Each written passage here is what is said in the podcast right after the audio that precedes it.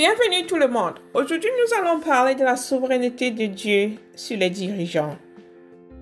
Dieu a une autorité souveraine sur toutes les autorités et pouvoirs du royaume des cieux. Intronisé au-dessus des créatures ailées et assis à la droite de Dieu le Père, le Christ règne au-dessus de tous les dirigeants, autorités, pouvoirs et seigneurs du royaume des cieux. Il a un titre supérieur à tous les titres d'autorité dans ce monde et dans celui à venir. Ephésiens 1, verset 21. Tous les anges des cieux sont sous l'autorité du Christ. Jour et nuit, ils l'adorent et le servent. Hébreu 1, verset 14 dit Les anges sont des esprits qui servent Dieu et sont envoyés par lui pour aider ceux qui doivent recevoir le salut. Ils sont les messagers de Dieu. Vois Juge 6, verset 11 à 13, Luc 1, verset 11 à 20 et verset 6 à 37. Les anges sont aussi là pour exécuter la peine de mort que Dieu prononce contre les hommes qui lui désobéissent. Vois 2 Samuel 24, verset 16, Apocalypse 8, verset 5, Apocalypse 16, verset 1 à 12, verset 17 à 21. Ézéchiel 10, verset 2. L'Éternel est Dieu et roi, l'autorité suprême, le roi des rois et le Seigneur des seigneurs. Tous les genoux fléchissent devant lui. Il exerce sa souveraineté sur les dirigeants et pouvoirs qui exercent sur terre. Ceux-ci reçoivent leur autorité de Dieu.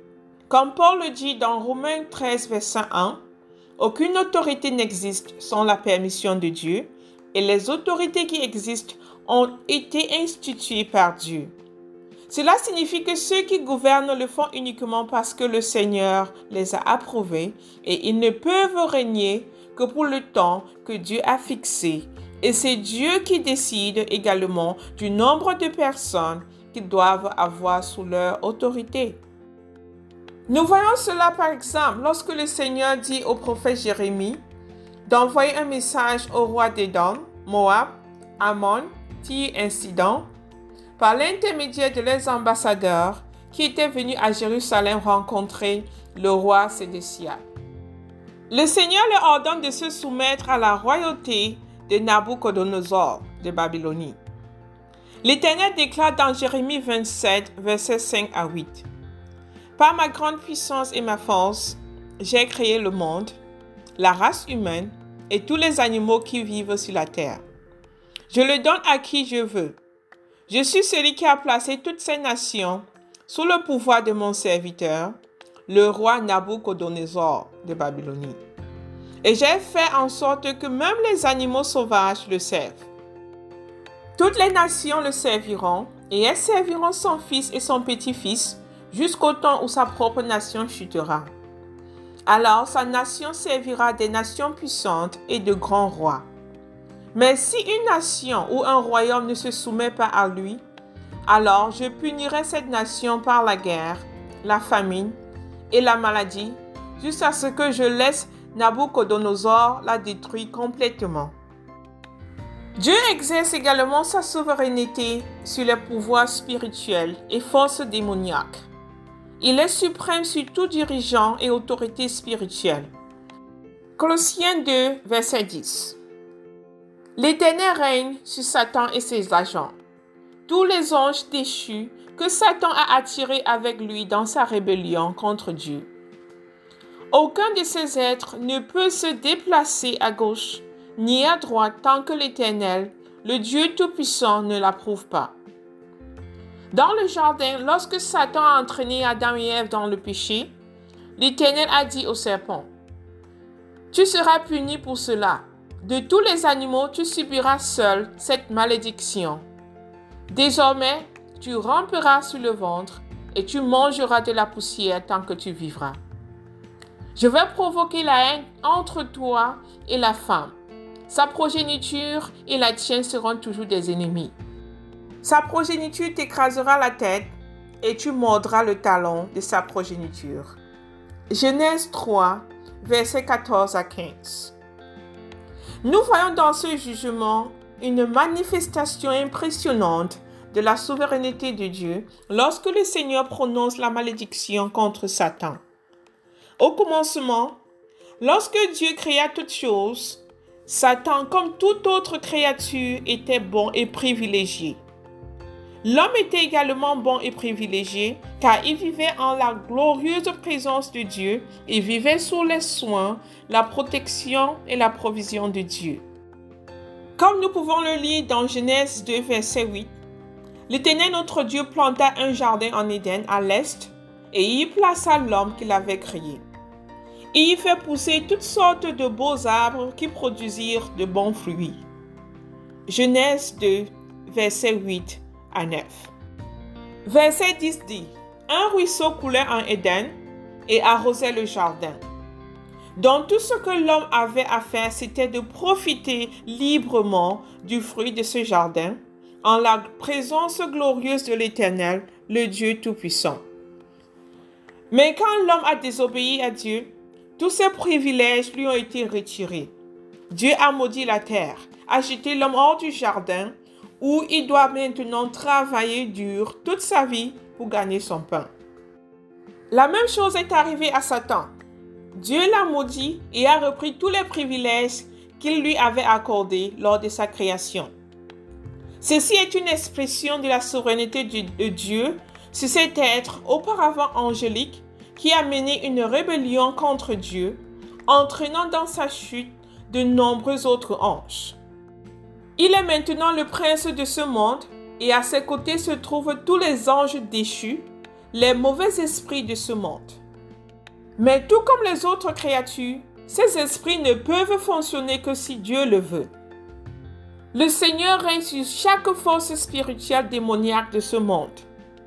Dans le Nouveau Testament, nous avons plusieurs témoignages de notre Seigneur Jésus chassant les démons. Ceci est une révélation de sa souveraineté sur les forces démoniaques. Nous devons noter que Dieu ne s'associe pas à Satan, mais il utilise Satan pour accomplir son propre dessein afin de démontrer sa grandeur et sa bonté suprême. On le voit par exemple avec Job. Afin de tester la foi de, Job, son serviteur, l'Éternel a permis à Satan de dépouiller Job de tout ce qu'il avait, même de sa santé. Vois Job 1 et 2.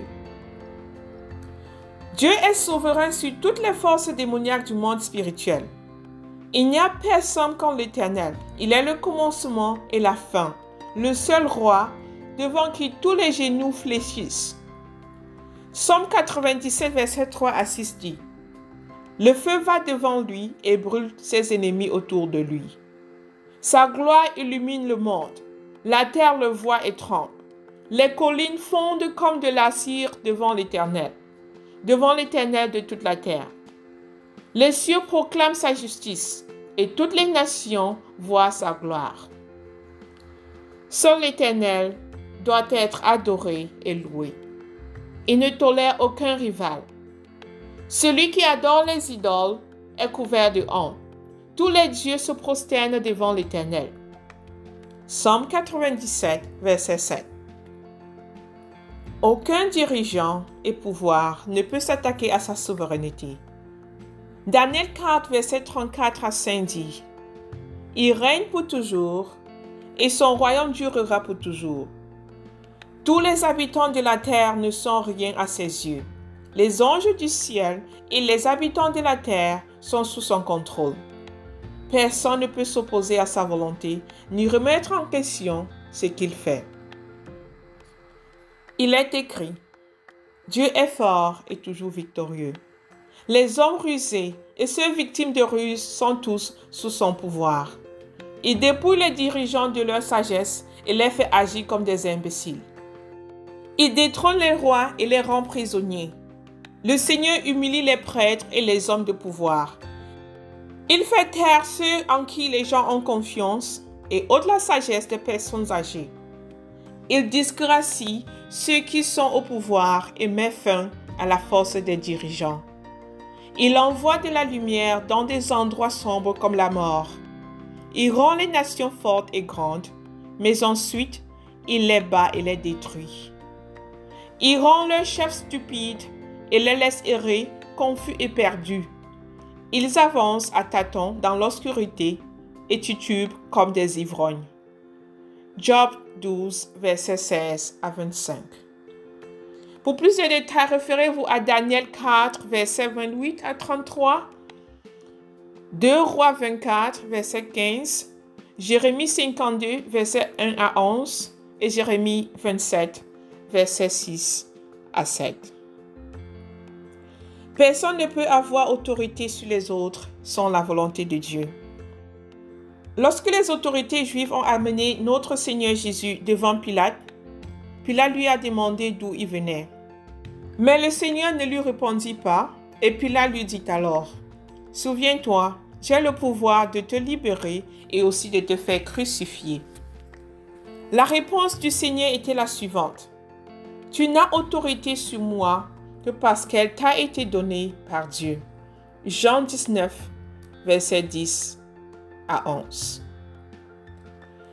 Dieu est celui qui investit certains individus du pouvoir royal ou les place en position d'autorité. Et il les utilise soit pour élever une nation, soit pour la détruire.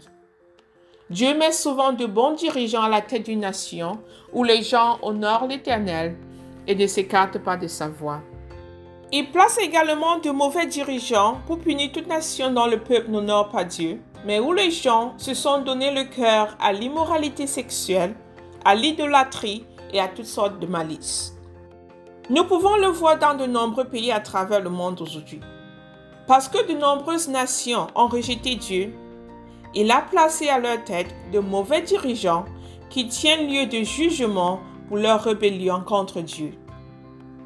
Tous les dirigeants, bons et mauvais, sont sous l'autorité de Dieu. Tous les rois et dirigeants de la terre reçoivent leur autorité de Dieu.